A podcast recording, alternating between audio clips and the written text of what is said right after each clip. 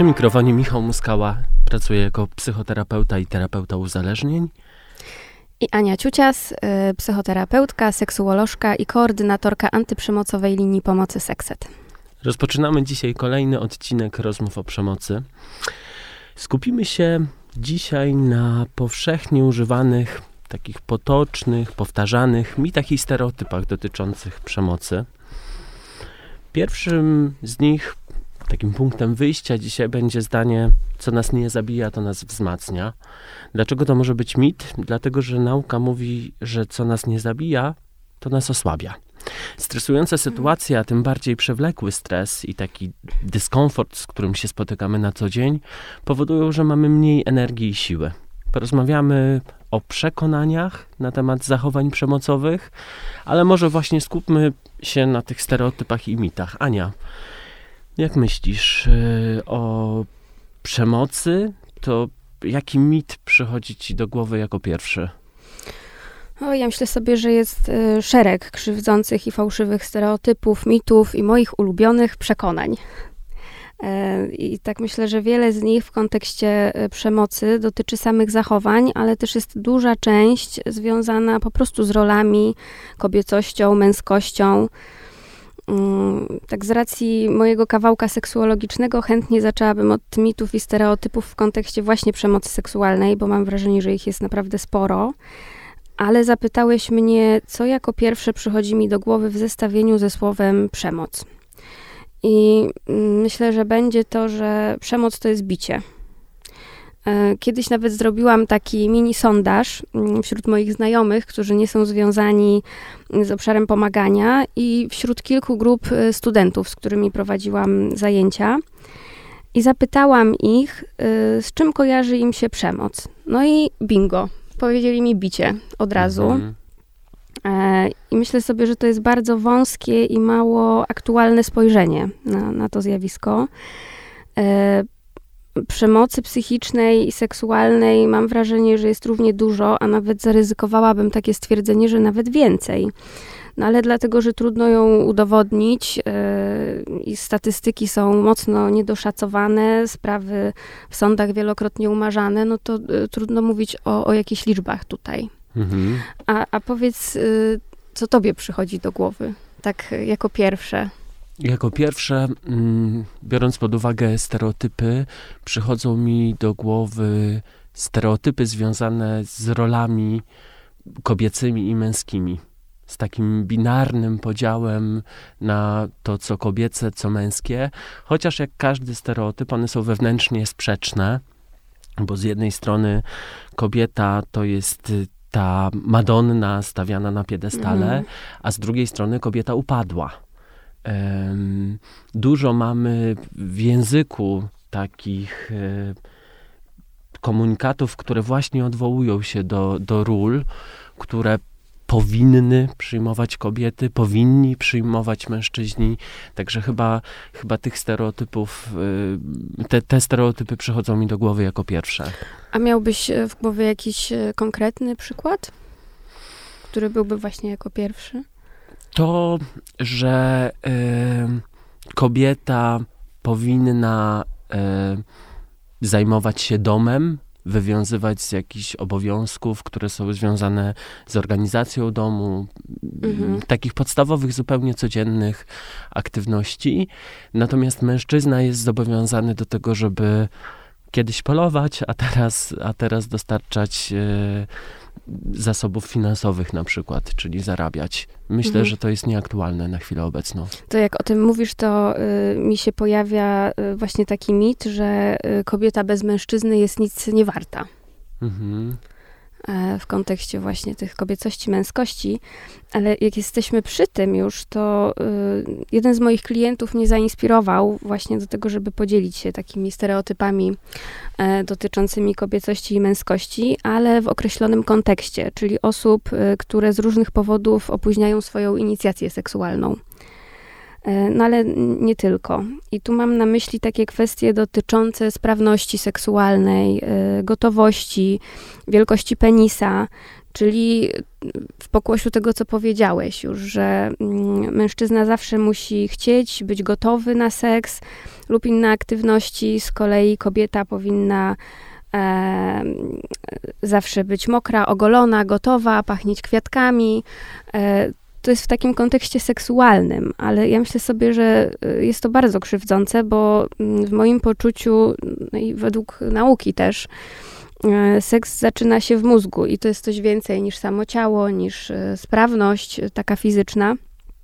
Mm, I widzę Twoją minę, takie zdziwienie, czemu o tym mówię, ale mówię o tym właśnie y, w kontekście przemocy. Że moje doświadczenia pokazują, że mm, tego typu przekazy wzmagają lęk, izolację y, i na są takie krzywdzące na poziomie mm, i emocjonalnym, i psychologicznym y, i mogą powodować właśnie brak motywacji do, do uczestniczenia w takim życiu mm, romantycznym, w relacjach, wycofywanie się z nich na poziomie właśnie działania. Mm, i, i wiąże się z obawą odrzucenia. Ale jeszcze widzę w tym taki kontekst e, towarzyski. E, mi osobiście nawet nieraz się zdarzyło słyszeć coś takiego, że mm, w towarzystwie obśmiewane są takie osoby, e, które, nie wiem, że ktoś jest prawiczkiem, ktoś jest dziewicą, i w ogóle nie myślimy, nie zdajemy sobie sprawy z tego, że wśród y, osób, które to słyszą, może być ktoś taki. I że to może być y, krzywdzące, raniące, y, ale też wykluczające. I y, to jest przemocowe. Tak, to jest przemocowe. Dalej idąc tym, tym tropem, to myślę też o osobach, które z jakichś powodów y, nie wiążą się z innymi osobami. Nie są w związkach romantycznych, nie mają takich związków i słyszą pytania o to, kiedy mhm. wreszcie będziesz miała męża, kiedy będziesz miał żonę, tak, a kiedy będziecie dzieci. mieli dzieci. Mhm. No właśnie, tego, tego typu komentarze. No znowu, patrzenie na inne osoby przez pryzmat własnych doświadczeń, własnych wyobrażeń i tej tak zwanej tradycji, w cudzysłowie, czyli przycinaniu czyjegoś życia do jakiejś miary, do jakiejś kliszy, kalki, którą dana osoba powinna odtwarzać. No, stereotypy. Stereotypy, czyli y, pewne wyobrażenia, y, które czasem mogą dotyczyć i zwykle dotyczą y, wielu osób, mm, bo mężczyzna często jest osobą, która jest silną ale to wcale nie wyklucza silnych kobiet. No tak, ale też nie wyklucza na przykład tego, że można e, okazywać emocje, że można mieć chwilę słabości. E, Chłopaki nie płaczą, to trochę tak, do tego tak. się odnosisz mhm. teraz. No ale e, to w kontekście tych mitów, to y, też myślę sobie o takim, że bliscy w ogóle nie krzywdzą, że do przemocy dochodzi tylko w domach patologicznych co też jest y, mocno y, no, takim niedostosowanym właściwie y, widzeniem, bo do przemocy dochodzi naokoło nas. To nie jest tak, że to jest jakaś patologia. Do przemocy dochodzi w domach, które nam pozornie mogą się wydawać e, w cudzysłowie, właśnie idąc za jakimiś przekazami społeczno-kulturowymi, porządne, przykładne, i, I, możemy się bardzo w tym pomylić, bo mm, jakby przemoc, tak jak mówiliśmy, ty mówiłeś w pierwszym odcinku, jest demokratyczna, nie ma statusu finansowego, płci, mm, więc takie zawężanie tego do patologii no jest w ogóle jak dla mnie y, bardzo takim uproszczeniem i zrzucaniem odpowiedzialności na jakąś grupę i spychaniem przemocy jakby poza y, jakby y, ten nasz kontekst, w którym my sami żyjemy. Tak, to jest to nadawanie pewnej etykiety i dystansowanie się, no właśnie, do, do, do, do tej etykiety. Mówię tutaj o tym, że mówiąc, że ktoś stosuje przemoc, e, a nie nazywając kogoś sprawcą, może być łatwiej zidentyfikować się z tym doświadczeniem. To znaczy z takim doświadczeniem, kiedy ktoś przekracza granice innej osoby. Mm, natomiast posługując się takimi konstruktami jak ofiara, Mhm. y, sprawca, trudno może być y, spojrzeć na siebie w ten sposób. A ja myślę, że tu wchodzimy y, w taki obszar właśnie już przekonań, że mm, mam wrażenie, że mówisz o czymś takim, że ktoś może się identyfikować, ja równa się ofiara e, i wspierać takie myślenie o sobie dotyczące bezradności, tego, że y, mm, to, czego ja doznaję, to jest y, jakimś wyznacznikiem tego, kim ja jestem, e, co jestem warty czy warta. Etykietowanie siebie to też jest rodzaj zniekształcenia poznawczego, Mhm. czyli takiego sposobu myślenia, który fiksuje się na tym, żeby oceniać. Często, no, bardzo często to są krytyczne oceny. Dlatego to jest takie Aha. trudne. No tak, ale to właśnie do, nie dotyczy tylko mm, takiego przekonania, że ja równa się ofiara, ale też, y, że ja lub ktoś równa się y, sprawca. Dlatego ja bardzo unikam używania tego typu y, określeń, no bo znowu to jest o jakimś zachowaniu, które no, być może nie jest dostosowane społecznie, być może nam się nie podoba, być może nie mieści się mm, w granicach y, naszych y, wartości czy osobistych, indywidualnych granic, ale to wciąż mówi o jakimś zachowaniu, a nie o człowieku, bo jakbyśmy sobie wyobrazili taką górę lodową, e, no to to, co widzimy, nasze zachowania, no to jest ten wierzchołek, a Tak, pod, pod wodą jest dużo, dużo więcej i tam jest dużo szerszy kontekst, który być może gdybyśmy go znali, pozwoliłby nam lepiej zrozumieć, co taką osobą e, kieruje i czemu w ten sposób o sobie czy o innych myśli. Ja mam wrażenie, że to, o czym mówisz, y, to, co jest pod wodą, to są y, różne konteksty, to z jakiego jesteśmy domu,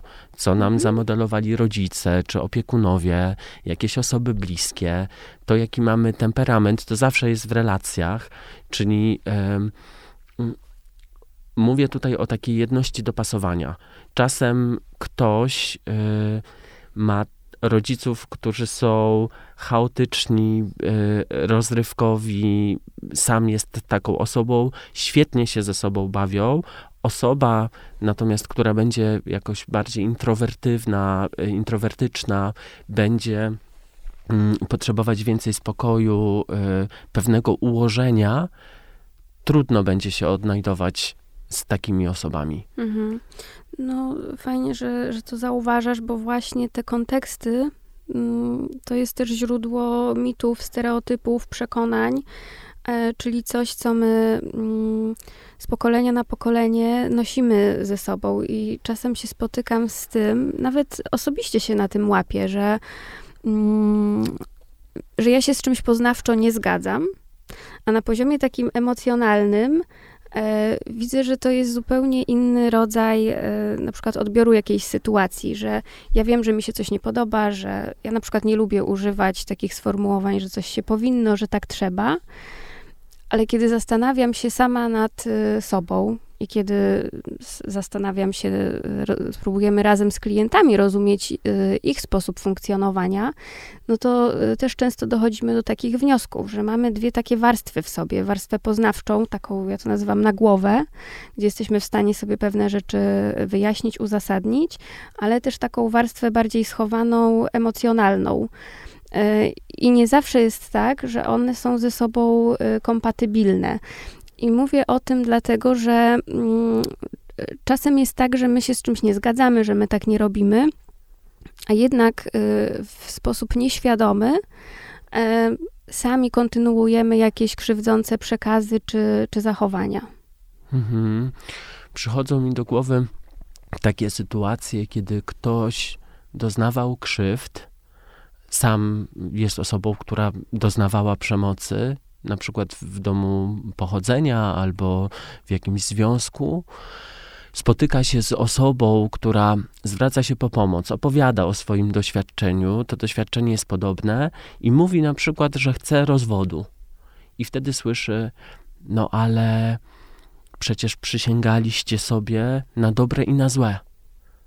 Czyli y, dalej jest kontynuowana ta linia, że jest jakaś powinność, coś Mhm. ta osoba powinna zrobić, y, do czegoś się zobowiązała, dała jakieś słowo. Trudna kwestia, bo poruszyłem tutaj wątek y, wartości i Mhm. religijności, a y, jeśli chodzi o te kwestie, no to mm, tutaj dużo jest do powiedzenia i duże też mogą wystąpić różnice w postrzeganiu Pewnie, tych tak. kwestii. Odnosząc to do, do takich konkretnych mitów, to y, mi tutaj ym, dwa przychodzą do głowy, że y, brudy pierze się w domu, że nie można mówić y, innym, y, co się dzieje, czyli y, powinniśmy załatwiać y, swoje sprawy w Cztery czterech ściany. ścianach, Mhm. e, że w ogóle pomysł na przykład rozwodu albo zaangażowania, nie wiem, terapeuty par, e, innych osób trzecich, że, że to e, już nie wchodzi w grę, że to jest jakieś przekroczenie pewnych wyobrażeń na temat sposobów radzenia sobie.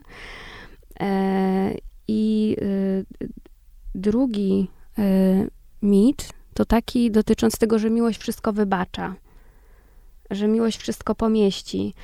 Mm, e, I myślę, że to jest takie dosyć odważne, ryzykowne, niepokojące, e, bo w sumie jako ludzie się rozwijamy, doświadczamy różnych sytuacji i jeśli może tak być, że coś nam na początku relacji, związku albo na jakimś etapie naszego życia pasuje, no ale się zmieniamy i może nam przestać to pasować. My się zmieniamy, inne osoby się zmieniają, więc ten, ten związek też wygląda bardzo inaczej. Ja tutaj mm, czasem odwołuję się do takiej metafory, że to wyobrażenie o przeszłości i przyszłości jest naszym teraźniejszym, tu i teraz wyobrażeniem, że kiedyś to wyobrażenie o przyszłości i o przeszłości, ono było inne, bo my się zmieniamy.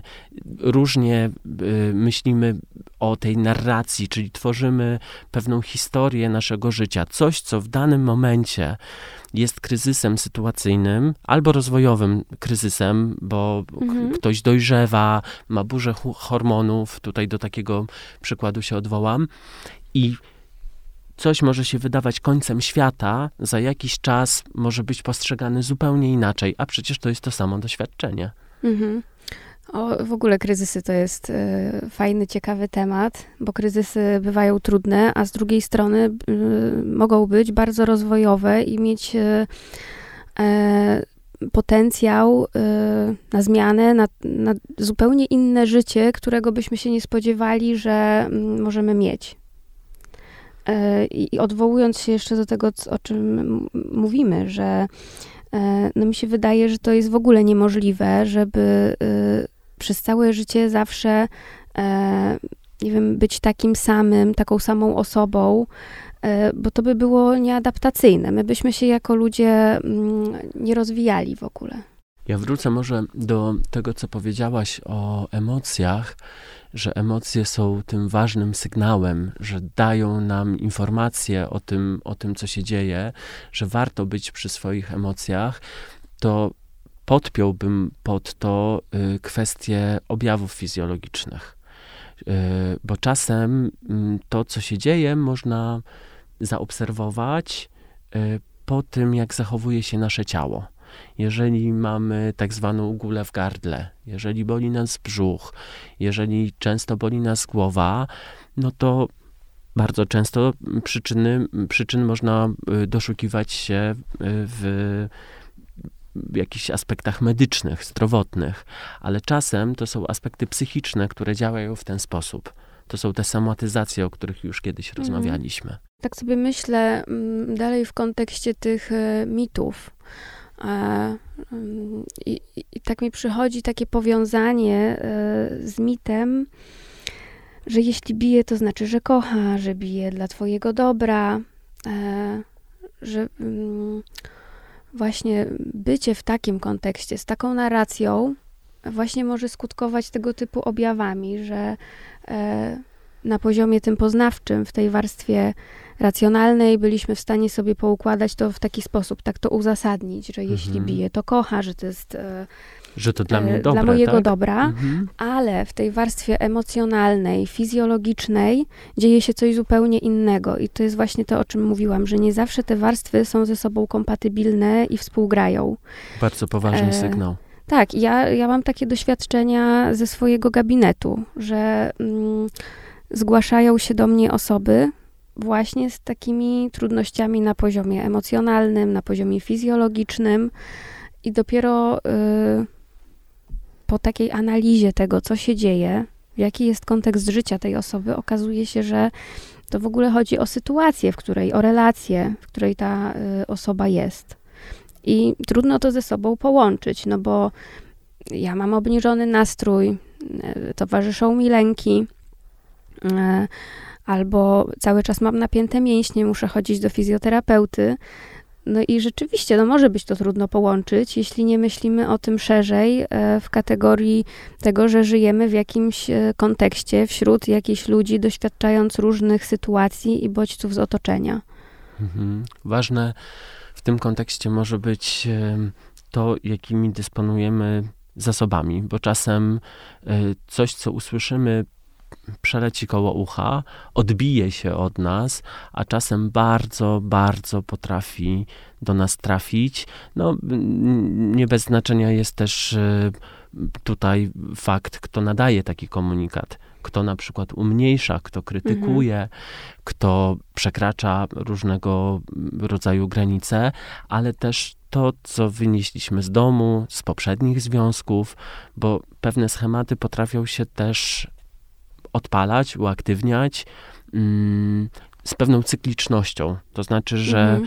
możemy mieć jakąś tendencję do wybierania takich, a nie innych partnerów, partnerek, Mhm. e, i pewne zachowania będą się właśnie odtwarzać w kolejnych relacjach. Ja mm, nawiązując do tego, y, myślę też o takim micie bardzo, bardzo krzywdzącym, dlatego że za przemoc odpowiada osoba, która tą przemoc stosuje, ale mit jest związany z tym, że ktoś kogoś prowokuje do Mhm. tego, żeby inna osoba zastosowała przemoc. Tutaj myślę o. mm, w, różnych kierunkach idzie mi to myślenie, bo z jednej strony to mogą być e, teksty typu, bo miała za krótką spódniczkę, Mhm. sama się prosiła, nie powiedziała nie. Każdy z tych komunikatów, nawet teraz jak to mówię, to mam ciarki na plecach, dlatego że to jest wiktymizacja osób, które doznały szkody, doznały krzywdy. Mhm. No to ja tu y, takie y, dwa kierunki w sumie do rozwinięcia dla siebie zobaczyłam, e, że z jednej strony w kontekście przekonań, a, a z drugiej strony dalej tych mitów. Y, I tutaj wchodzimy w moją ulubioną działkę, czyli właśnie tę seksualność. Powiedziałeś o spódniczce. E, I jest y, wiele innych tego typu y, mitów, szkodliwych przekazów, na przykład, że jeśli ktoś nie mówi nie, to znaczy, że chce. Albo jeśli kobieta mówi nie, to tak naprawdę myśli tak i się droczy. No to jest absolutną y, nieprawdą. I jeśli my się nie upewnimy, czy rzeczywiście ta druga osoba chce, no to możemy się y, sami też narazić na odpowiedzialność karną. E, I absolutnie nie ma czegoś takiego, a zwłaszcza myślę sobie o początkowych e, etapach relacji, bo co innego, kiedy odwołujemy się do relacji, która e, trwa już dłuższy czas, kiedy się znamy i mamy jakąś swoją dynamikę relacji, czy to seksualnej, intymnej, bliskości między sobą, e, a co innego, jeśli wchodzimy w jakąś relację i przyjmujemy jakieś założenia, na przykład właśnie takie mm, stereotypowe, jakieś mity, e, i możemy się na tym bardzo przejechać, kogoś też skrzywdzić przy tym. Mm, I, I tu mam jeszcze e, inne takie e, w głowie mity, że e, na przykład mężczyzny nie da się zgwałcić. E, W jednym e, e, z wywiadów przeczytałam taką e, historię mężczyzny, który był w relacji e, z kobietą. To był związek mm, jakiś taki partnerski. E, I ta kobieta miała fantazję o zgwałceniu, właśnie zgwałceniu mężczyzny i zatrudniła jakiś mężczyzn do tego, żeby zgwałcili jej partnera. I to się stało na jej oczach. I może jest to mocno wstrząsający mm, przykład, ale myślę, że nie jest wcale przejaskrawiony, że podobne rzeczy się dzieją, tylko o nich nie mówimy, bo właśnie zakrawa to o ten kawałek stereotypów dotyczących męskości, słabości, siły. Tu do tego tematu związanego z gwałtem dodałbym sytuację, w której to kobieta mhm. potrafi czy może zgwałcić mężczyznę, e, bo w tym przykładzie akurat y, po powiedziałaś o, tak. o sytuacji męsko-męskiego seksu, który e, też może się zdarzać w innych okolicznościach, to znaczy poza kontekstem męsko-męskich relacji, mhm. w których właśnie do takiego gwałtu może dojść, są sytuacje na przykład odosobnienia, um, jakichś takich męskich kontekstów. Um, mówię tutaj na przykład o instytucjach typu więzienia, ale też e, placówki wychowawcze, e, internaty, tam, gdzie są y, właśnie przedstawiciele jednej płci, w tym binarnym świecie, w którym żyjemy, tych placówek nie brakuje.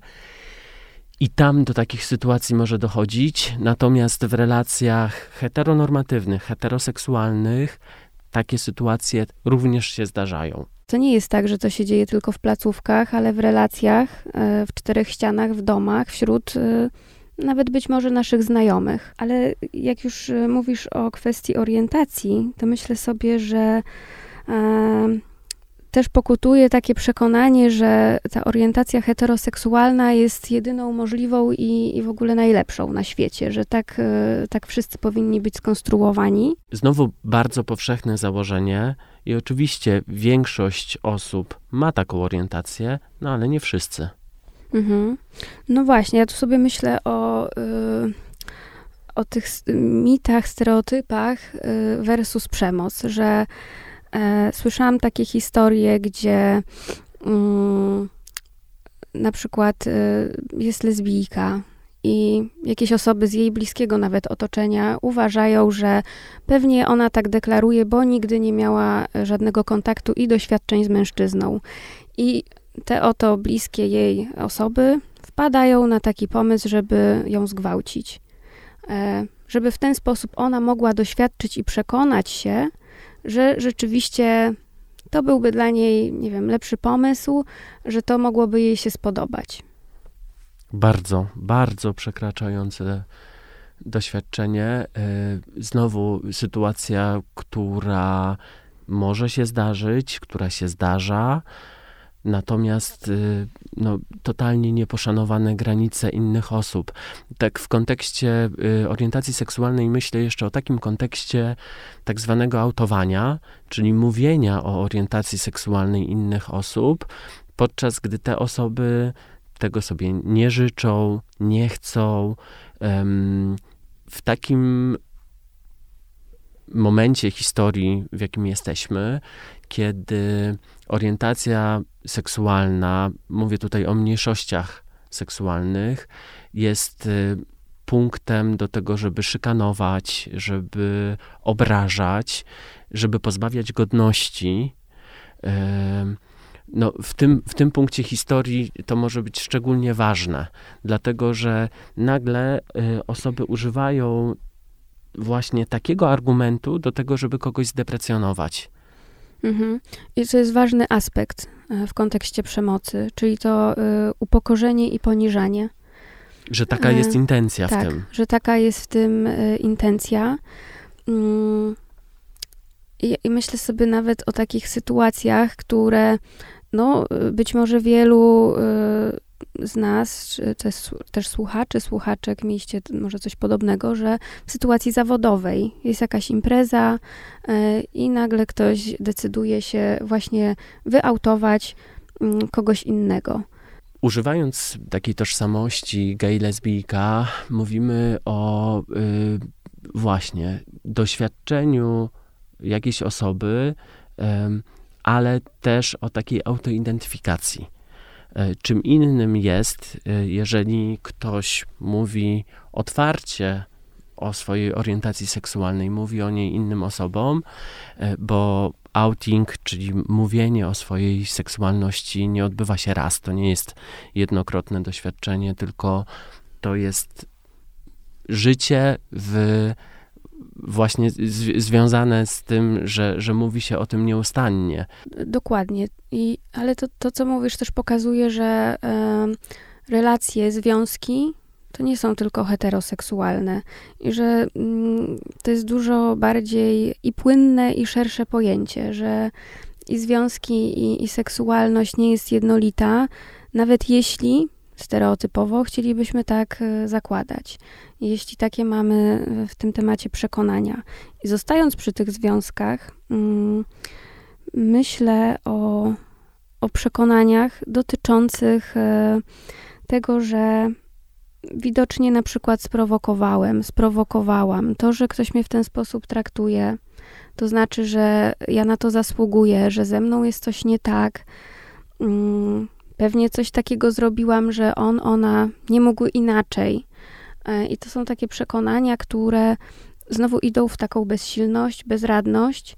E, jeśli nie mamy innych osób naokoło albo nie słyszymy o przemocy, dlatego warto o niej mówić, e, to możemy w takich przekonaniach pozostawać. Nie wiem, jak ty masz, ale mm, ja na przykład e, w swojej pracy, przede wszystkim takiej interwencyjnej w telefonach zaufania, mm, od osób, które chronicznie doznają przemocy, krzywdzenia, e, to czasem słyszę takie mm, teksty, że to druga osoba powinna się zmienić, to ta druga osoba powinna się wyprowadzić, że okoliczności powinny się zmienić e, i wtedy ja mógłbym, mogłabym e, wyjść e, z tej sytuacji, która jest przekraczająca.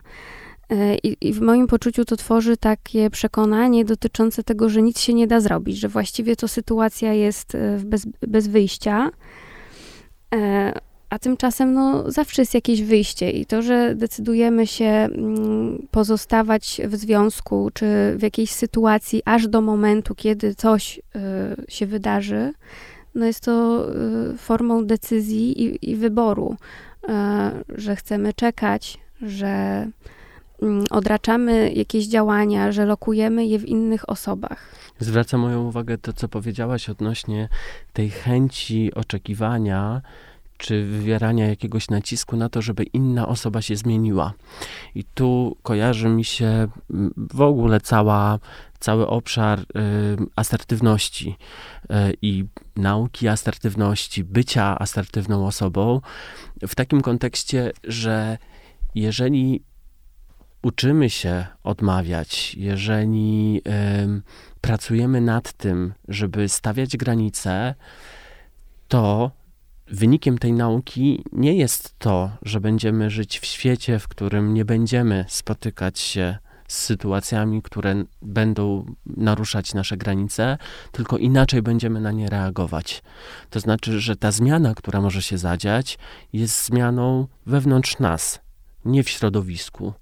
Mhm. A jednocześnie właśnie to oczekiwanie na to, że ktoś się zmieni, e, że dam kolejną szansę, bo słyszę, że przecież obiecuje, że to już ostatni raz. Daje taką nadzieję na to, że, że będzie inaczej. No i cały problem jest wtedy, kiedy ten cykl się nakręca z powrotem, znowu mhm. się powtarza. Jak mówisz o tym, to e, przychodzą mi na myśl dwa kolejne przekonania, które mi się kojarzą właśnie e, z byciem w sytuacji przemocy. Mm, czyli z jednej strony, że nie można odmawiać, że jest w tym coś złego i to jest o pewnego, no właściwie o posłuszeństwie, e, mm, które może e, dawać taką podatność, ryzyko na to, żeby nasze granice były przekraczane. A z drugiej strony e, myślę o takim przekonaniu mm, dotyczącym tego, że jak ja się będę bardziej starał, starała, to on lub ona się zmieni. No i, i znowu zwykle takie um, oczekiwanie niestety nie przynosi tego typu efektów. No bo jeżeli ktoś miałby się zmienić, to musi być spełniony jeden podstawowy warunek. A tym warunkiem jest to, że ta osoba musiałaby chcieć się po prostu zmienić. Mhm. W tym posłuszeństwie um, idą mi myśli w stronę wychowywania dzieci.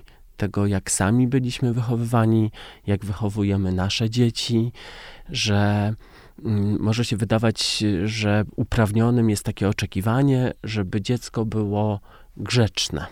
To znowu hmm. w cudzysłowie słowo. Mm, grzeczne, czyli jakie? Takie, które się dostosowuje, takie, które właśnie jest posłuszne, które robi dokładnie to, co my chcemy, bo tutaj pojawia się takie pytanie, czy my chcemy wychować kogoś, kto będzie zależny od innych osób, komu będzie trudno odnaleźć się w rozpoznawaniu własnych potrzeb, własnych oczekiwań, kto będzie miał problem z tym, żeby zawalczyć o swoje, mm, no bo przecież są inne osoby, które dają jakieś konkretne rozwiązania, które, do, do których trzeba się dostosować, którym trzeba być posłusznym. To bardzo ważne, co mówisz, bo. Mm Myślę, że to tak. Nie wiem, czy to mit, czy, czy bardziej przekonanie, chyba taka postawa, mm, mam wrażenie, e, niektórych z rodziców, przy pewnie dobrej intencji w tym wszystkim, ale mm, zakładająca, e, że tak, z jednej strony dziecko powinno się słuchać i być grzeczne, a z drugiej strony e, powinno y, stawiać granice innym ludziom, czego się nie da zrobić, no bo jeżeli y, mamy określone oczekiwanie y, funkcjonowania w domu, mm, no to taki młody człowiek, później dorosły człowiek, człowiek w bliskich relacjach, no nie jest w stanie zastosować czegoś zupełnie innego, bo po prostu tego nie zna i nie ma takich umiejętności. W ogóle może nawet nie zdawać sobie sprawy i nie wiedzieć, że można jakoś inaczej. Mhm. I, I w ogóle y, też co to jest ta asertywność, bo y, y, myślę, że to też jest ciekawy wątek. Y, y, ta asertywność zwykle kojarzy się z mówieniem nie. A to wcale tak nie jest, że to jest mówienie nie. nie. To jest wyrażanie jasno, wprost, komunikowanie swoich potrzeb, granic z pełnym respektowaniem, poszanowaniem obu stron co mówi o tym, że obie strony są równe. A odnosząc to do sytuacji przemocy, yy, gdzie jest ta nierówność, yy, yy, no to jakby ta postawa y, asertywna byłaby czymś y, przeciwnym, a z drugiej strony oczekujemy tego, żeby mm, się podporządkować, być grzecznym, żeby nie zwracać za bardzo na siebie uwagi. E, I niestety e, to może później e, pokutować właśnie w ten sposób, że brakuje nam umiejętności, żeby poradzić sobie z Albo... sytuacjami, które są przekraczające. Mhm. Możemy mieć też takie przekonanie o sobie samych, że jesteśmy niewarci miłości nie zasługujemy na miłość, nie, to, to, nas nie może spotkać. Jesteśmy właśnie mało warci. W ogóle obracam się tutaj w, w mówieniu o tym wokół poczucia własnej wartości. Mhm. E, no i właśnie przeciwieństwie, którym byłoby niezasługiwanie na taką miłość.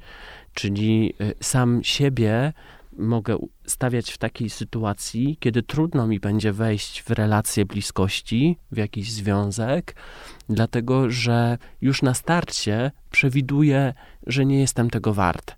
A z drugiej strony to przekonanie może też. Pójść dalej i w momencie, jak jestem w związku, to godzę się na różne przekroczenia, na to, co mnie spotyka złego, o czym wiem, że jest dla mnie krzywdzące, dlatego że mam poczucie, że no nic lepszego nie mogę dostać. Mhm. Myślę sobie, że w związku to może być też tak, że wchodzimy e, z takim zestawem, repertuare, repertuarem e, jakichś zachowań, przekonań dotyczących e, swojej roli i okazuje się, że druga osoba ma zupełnie inaczej e, i możemy nie rozumieć tego, że ktoś nie potrzebuje takiego usługiwania, e, takiej troski, opieki mm, na tak dużym poziomie, jaki my chcielibyśmy dać. I mimo, że jest to o czymś pozytywnym, o dobrej intencji, trosce zaopiekowaniu, to może być bardzo przekraczające dla drugiej osoby, że y, wtedy, kiedy tej miłości jest za dużo, to, to też nie jest y, zdrowe i optymalne, bo y, jak tak odnoszę sobie to do dynamiki związku, to myślę sobie o takim przykładzie, że na początku może być tak, że o nie widziałem cię tydzień, Mm, bardzo się stęskniłem, druga osoba się cieszy, odpowiada o jak super, no ale to eskaluje do takiego poziomu, że w końcu możemy usłyszeć nie widziałem cię jeden dzień, nie widziałem cię godzinę, czy nie widziałam, bo to, to oczywiście działa w dwie strony. I co ty robiłeś, robiłaś beze mnie, gdzie ty byłeś, gdzie ty byłaś. Mm, I, i to eskaluje do mm, takiego poziomu, czy to kontroli, roszczeń, e, mimo że wydaje nam się, że dajemy tej drugiej osobie pozytywne uczucie, miłość, podczas gdy no, to już miłości nie jest, bo kiedy coś się wylewa e, i osacza drugą osobę, nie daje jej swobodnie w cudzysłowie oddychać, to nie jest dobra sytuacja. Zbierając te mity, stereotypy, przekonania, e, mam taki wniosek, że są one w bardzo różnych obszarach, w bardzo różnych kontekstach i mogą się sprowadzać do tego samego, czyli do przemocy. Mm, że znowu to jest takie bardzo nie, nieoczywiste, niekonkretne, e, mm, że wydają się mm, takie przekazy czymś e, powszechnym, codziennym i nie zawsze zastanawiamy się nad tym, na ile w ogóle to odpowiada rzeczywistości, na ile my sami się z tym zgadzamy, bo przyjmujemy to jako coś, co po prostu tak e, funkcjonuje. Mm, I myślę, że to jest właśnie taka pułapka e, w relacjach, gdzie mm, posługujemy się zwłaszcza szkodliwymi różnymi e, przekonaniami, próbując wpływać taki sposób, który nie jest bezpieczny na drugą osobę w związku. Ja też zostaję z takim przekonaniem, że trudno może być y, spojrzeć na siebie i na swoje potrzeby z dystansu. To znaczy, y, z dystansu spojrzeć na to, w jakiej sytuacji jesteśmy. Tak, żeby odkryć te potrzeby i żeby zreflektować się, czy to, czego ja chcę, to jest to, co jest ode mnie oczekiwane. E, odwołując się do tego, o czym rozmawialiśmy, e, dotyczy to zarówno sfery tożsamości płciowej, zarówno sfery związków. No bo nie każdy może chcieć być w związku, nie każdy może chcieć mieć dzieci na przykład. I pytania mm, innych osób mogą być trudne. Trudne może być e, samo rozpoznawanie właśnie tych potrzeb i tego, tego, czego będziemy chcieć. Dlatego tak ważne jest to, żeby mieć kontakt ze sobą żeby kwestionować, pytać o prawdziwość różnych przekonań. Czy to mhm. przekonanie, które dotyczy mojej przyjaciółki, przyjaciela, ono ma się do mnie tak samo? Czy y, ja chcę y, po raz setny słyszeć od rodziców, kiedy w końcu będę miał partnerkę, kiedy będę miał partnera. To wszystko są super istotne pytania, ale no, tak jak rozmawiamy, warto szukać tych odpowiedzi w sobie i rozpoznawać też te swoje granice. Mhm. Zastanawiać się nad tym, dlaczego potrafię tkwić w związku, który nie przynosi mi satysfakcji. Mhm. E, bo co? Bo będę tak odrzucony. Trzeba. No właśnie, bo, bo tak trzeba, bo może bo będę odrzucony, wypada. to na przykład boli. Um, dlatego, że mam takie przekonanie, że już nigdy nikogo sobie nie znajdę, że to jest ostatnia deska ratunku, ten związek, w którym jestem, a w którym dochodzi do przekroczeń. Dużo pytań tutaj się pojawia, ale wszystkie dotyczą tego um, kontaktu z sobą samym mhm. z sobą samą. Ja myślę tu o takich dwóch torach, że rzeczywiście e, samą, z samym sobą pod kątem e, weryfikowania, podważania e, swoich przek własnych przekonań, sprawdzania, czy biorę pod uwagę wszystkie aspekty sytuacji, jakie mam dowody na to, że moje przekonanie, moje myśli są prawdziwe, a z drugiej strony mm, o kwestii mentalizowania, czyli próby zrozumienia tego, co e, czuje, myśli druga osoba. To też bywa przydatne i, i pozwala mm, spojrzeć e, zwykle z innej perspektywy, e, takiej choćby, że, że się różnimy i na różne sposoby możemy rozumieć te same rzeczy, czy je widzieć, ro, mhm. interpretować. E, no tak, w analizie trans transakcyjnej mhm. mówi się o tym, że ja jestem ok i ty jesteś ok. To jest taka zasada która, do której y, dążymy i wtedy rozpoznajemy własne potrzeby. Jeżeli zakładam, że, będąc z tobą w związku, że ty jesteś ok i ja jestem ok, ale mamy różny pogląd na różne sytuacje, trudno nam się skomunikować, trudno nam się porozumieć, lubimy różne rzeczy, yy, inne mamy oczekiwania odnośnie wspólnie spędzanego czasu. To wtedy możemy się zastanowić wspólnie nad tym, czy taka relacja ma dużo punktów stycznych. Czy to jest związek, w którym chcemy być. Natomiast przy mhm. założeniu, że ja jestem ok, a ty nie jesteś ok, i to mo może się pojawić taka chęć, że ja będę chciał ciebie zmienić, mhm. um, albo na przykład udowa udowadniać, że to, co ty robisz, nie, nie jest w porządku. Czyli wikłać się dalej w taką sytuację, y, że będę w relacji, która mi nie będzie odpowiadała, a za wszelką cenę będę chciał tobie udowodnić, że powinnaś się zmienić, po, powinnaś zmienić swoje myślenie, jakieś y, mhm. przekonania. No, myślę, że tu y, podajesz e, fajny przykład e, tego, w jaki sposób te granice można przekraczać i że to może już być przemocowe dla kogoś, a można w ogóle w ten sposób o tym nie myśleć. I też e, myślę tu o takim w ogóle sprawdzaniu, czy moje przekonanie jest ukształtowane z pozycji mojej autonomii, mojej tożsamości, moich wartości własnych doświadczeń, czy na przykład pochodzi od innych osób, na ile to jest e, dostosowanie się do czegoś powszechnie, ogólnie przyjętego. Albo w rodzinie na, danej. Mm, albo w danej rodzinie, albo jakiejś grupie w ogóle społecznej. Mhm. I po prostu to, to weryfikować, na ile e, wyjściowo ja sam czy sama ze sobą jestem ok, bo to nie inni nam powinni czy y, mówią o tym, czy my jesteśmy ok, y, tylko to my sami dobrze by było, żebyśmy mieli takie poczucie ze sobą, że ja jestem ok. Bo jeśli to jest y, warunkowane tak zewnętrznie, no to znowu y, myślę, że w efekcie zwrotnym może powodować wpadanie w takie pułapki i eskalowanie do sytuacji przemocy.